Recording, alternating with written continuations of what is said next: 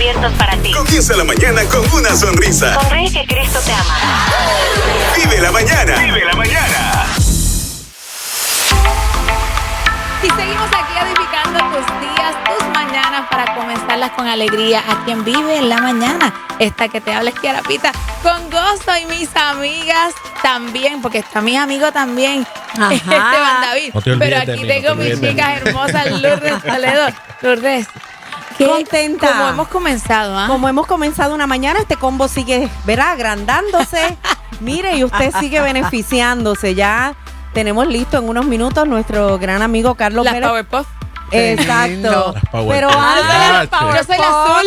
ajá, yo no sé ni de qué hablan, pero está bien, pero ya mismo me lo explican. Mira, Son una muñeca. estoy contenta porque ya Shirley Lopresti está en Puerto Rico. Ay, sí, ya llegué, Qué gracias bendita. al Señor, ya estoy aquí, ya las cosas están bajo control. Y ya más Eso es- adelante nos vas a contar un poquito de un testimonio maravilloso. Sí, algo bastante personal que no suelo hacerlo mucho, pero Ajá. creo que en esta ocasión Claro que sí. meritorio. También muy bueno. Sí, es importante. Bueno, el que está listo y está contento es Él nuestro gran siempre está amigo, contento. El hombre feliz, mira. Yo no me imagino cómo será un Carlos Vélez serio. Ay, no. Sin no sonreír. verlo. No lo quiero conocer. Buenos días, amigo. Buenos días. Muy buenos días, tengan todos. ¿Cómo están? Qué gozo estar con ustedes esta mañana. Amén, amén. Bendiciones, pastor. Gracias por estar con nosotros en esta mañana. Y sé que traes un tema. Ay, bueno, no sé. Quizás, tal vez. Tú me dirás. Ajá. Bueno, estoy todavía recuperándome de cuando Lourdes dijo que cómo se estaba agrandando. Oye, ¡ah! No lo dije no- por usted. No sé qué es lo que ella quiere decir con eso, lo que quiero pero... decir es que siguen llegando amigas en la mañana Sí, ok, y gente de. Dios que está, mira, que está engordadita, pero es de, la- de la unción, De la bendición. de la bendición, De la y la provisión. Eso bien. No, no lo arregles tanto, Lourdes, no lo Ay, no arregles. No, no, no, no. Mira, Lourdes, Si eso es lo que te de- si eso es lo que te deja dormir, créelo. Si eso es lo que te deja dormir, créelo. Bueno, pastor, usted va, va a hablar de algo que tiene que ver con justificación. Ah, así que bueno, por ahí sí. vamos. por ahí Uy. vamos, ¿verdad? Aprendimos. Uy, esa Uy, uy, palabra, qué grande. Sí. ¿verdad? Cuando Mm. nosotros hablamos de conceptos teológicos, la palabra justificación tiene que estar ahí en el mismo medio, porque nosotros los creyentes disfrutamos de una experiencia maravillosa, y es que Jesús toma nuestro lugar. Y al Jesús tomar nuestro lugar por nuestra insuficiencia, nuestra eh, impotencia, nuestra pecaminosidad, eh, Dios que nos ama tanto, envía a su único Hijo para que todo aquel que en Él cree no se pierda, sino que tenga vida eterna, porque Dios no envió su Hijo al mundo a condenar al mundo, sino que el mundo fuese salvo por medio de Él. Oye, y cuando nosotros escuchamos ese sacrificio sustitutivo de Jesús en la cruz del Calvario eh, y cómo con ese sacrificio eh, Dios puede justificarnos, ¿verdad? Y, y entonces somos aceptos en el amado, como dice la escritura. Eso es una experiencia gloriosa. Y si usted me está escuchando y usted es creyente, yo quiero que sepa que como usted no hizo nada para que Dios le amara, usted no puede hacer nada para que Dios le deje de amar. Ah. Entonces, nosotros abrazamos la cruz, abrazamos la salvación que Jesús mismo ha provisto, tomando nuestro lugar. Y por ende la condenación de nuestro pecado cae sobre él y cae sobre su sacrificio en la cruz. Y cuando escuchamos esas palabras, tal vez usted recuerde el día que usted aceptó a Cristo como Salvador, tal vez usted recuerde cómo Dios le ha librado del mal. Y hay tantas cosas hermosas que vienen con esa palabra justificación. Pero esta mañana yo quiero darte otra cara de la justificación. Porque si sí es cierto que hace falta justificación para ser salvos, yo quiero decirte que también hace falta justificación para pecar. ¿Y a qué yo me refiero con eso? Pues mira, cada vez que nosotros nos salimos de la vereda, faltamos en nuestra integridad y atentamos contra nuestra propia existencia, terminando mal, oiga, usted también tiene que usar la justificación para eso.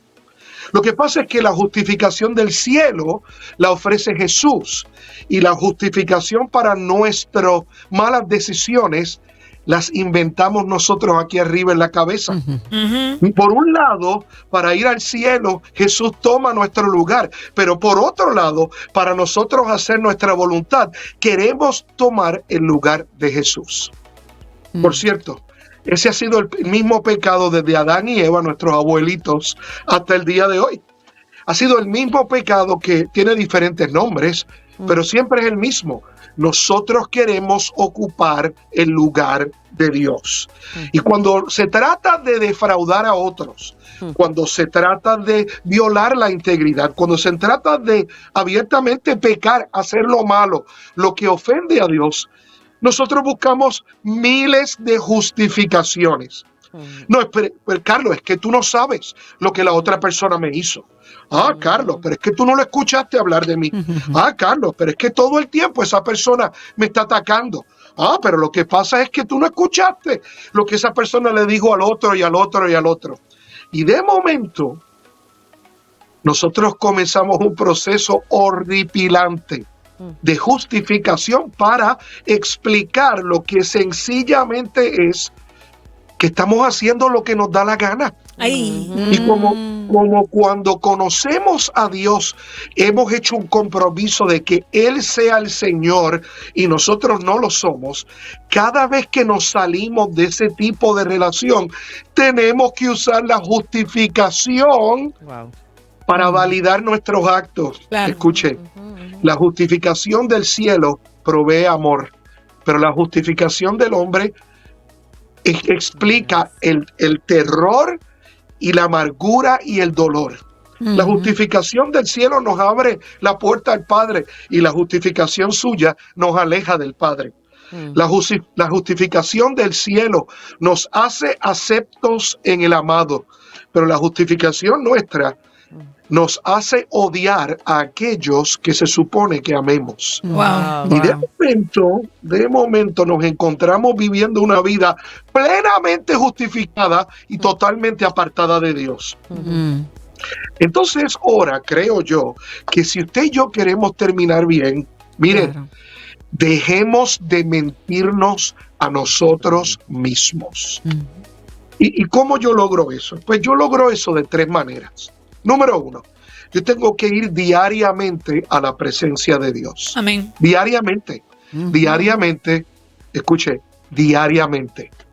Si Dios, Jesús, cuando estuvo aquí en la tierra, siendo Dios, se dedicó a orar por lo menos tres o cuatro veces al día, cuán arrogantes somos nosotros pensando que porque oramos 15 segundos antes de comernos un bacalaíto, ya tenemos una relación con Dios.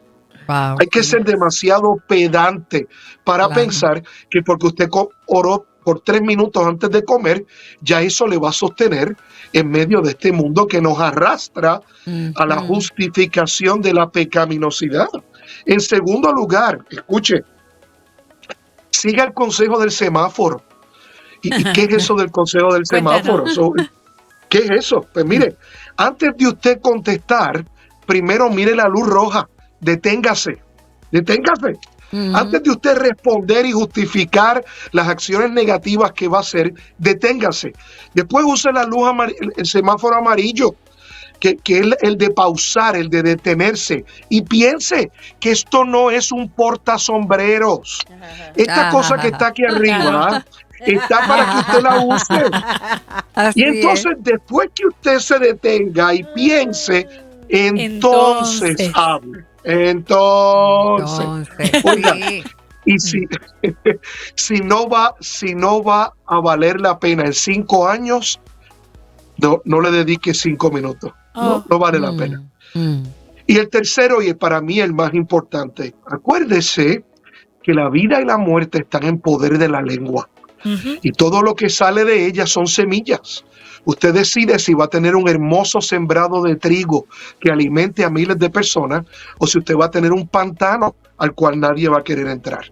Eso es decisión suya. Yo voto por el sembrado de trigo, pero alguna gente quiere el pantano. Y después llega a, a una edad madura y se da cuenta que nadie quiere estar con ellos. Pues yo le voy a explicar por qué. Porque nadie soporta gente que hiere en vez de edificar, que lastima en vez de amar, abrazar y aceptar. Entonces es cierto que tenemos una bella justificación a través de Cristo para alcanzar la salvación bella que Dios nos ha dado, pero no es lejos de la verdad que también nos hace falta una justificación para pecar. Lo que pasa es que para la de arriba la ofrece Cristo gratuitamente a través de la cruz del Calvario, pero para la de abajo requiere toda esa creatividad tuya para justificarte haciendo lo malo y lo que no es acepto a la voz de Dios y al corazón de Dios. Hoy es una buena mañana. Hoy es una buena mañana para cambiar carriles y decirle al Señor, gracias por la justificación, no la mía, no las excusas baratas esas de por qué tú pelas a la gente como guineo para cornflakes. No, no, no, no, no, no, no, no. Escúchame bien. Ay, santo. ¿Por qué no abrazas la justificación de Cristo, donde Él carga nuestro pecado, Él ah. carga nuestra maldad y la sustituye con su presencia en nuestra vida? Yo creo que si cambiamos la justificación del mundo y de nuestro corazón dañado por la justificación perfecta de Dios en un corazón renovado, oye, aun cuando hayas comenzado mal, tú puedes terminar bien. Así es. A mí me enseñaron que eh, las excusas son para que las da y no para que las recibe. Mm. Y yo creo que eso nos enseña muchísimo de lo que estás hablando, pastor, porque nosotros no las creemos y pensamos que todo el mundo se la está creyendo. Tú sabes que cuando yo voy a veces a seminarios, a iglesias y hablo de estos temas, siempre hay alguien, ¿verdad?, que se le sale el tigre para afuera. Entonces, me dice, pero es que usted no conoció mi familia. Mi familia era una Ajá. familia disfuncional. Ahí está. Yo siempre me pregunto. ¿y, ¿y cuál no lo es? ¿Y cuál no lo es? Claro. O sea, tú conoces una familia perfecta, perfecta. porque yo no la conozco. Exacto. Y, y hay, y hay otra gente que me dice, ay, es que mi padre, mi padre me hirió y de él yo aprendí todas estas Ajá. cosas malas. Y yo digo, eso está perfecto, pero tú tienes un papá nuevo. Exacto. Ay, Oye, y wow. Así es. Y los perros viejos pueden aprender trucos nuevos. Y ese de- cierto, por cierto, eso no lo dije por nadie de la cabina, nadie. No, no lo dije por nadie del programa. Eso no es una venganza. Hace rato que yo me estoy riendo. Bueno, él es único. Carlos Así Vélez es pastor, Sí. conferenciante, autor, coach, pero también es presidente de una organización interna- internacional que se llama Así Oikos. Esta compañía ofrece entrenamiento, capacitación a líderes, mire, alrededor del mundo. Y siempre hay algo que está en las manos de, de nuestro gran amado Carlos. ¿Qué tienes para el 29 de octubre? Cuéntanos. Mira, el 29 de octubre tenemos una conferencia espectacular en la iglesia El Sendero de la Cruz en Atorrey. Se llama Visión Empresarial y vamos a estar trabajando con empresarios y líderes. Escuche, no es solamente para empresarios, empresarios y líderes de iglesias y de organizaciones, cómo comenzar a prepararse para el próximo año en tu organización. Y conmigo va a estar la presidenta de Betina Cosmetics, la señora Betina Mercado, y la presidenta de Office Gallery, Aida Santos, dos mujeres espectaculares. Tremendo, Que sí, mira, la están botando fuera del parque. Es eh, ambas creyentes en el Señor Jesús. Y van a estar conmigo desde las 9 de la madrugada, el 29 de octubre, allá en la iglesia El Sendero de la Cruz en Atorrey. Usted puede ir a Eventbrite. Los boletos son totalmente gratis. Tenemos capacidad para más de 500 personas. Ya hay más de Tremendo. 200 personas registradas y usted debe estar ahí sábado 29 Sí. de octubre, 9 de la mañana, el Sendero de la Cruz. Bueno, eh, hay, que ir, hay que ir para allá. Claro Eh, sí. Ese es el día de mi cumpleaños. Ah, pues Eh, lo celebramos allí. Lo celebramos Te voy a regalar una taquilla. Te voy a regalar un Sí. boleto. Pastor, thank Ay, la you. generosidad de Lourdes. Ay, eso es una cosa bien grande, grande. Gracias, pastor. grande. Bueno, le amamos que un pasen mundo. un excelente día y que Dios les bendiga. Vale, Amén, bendiciones. amén. 88.1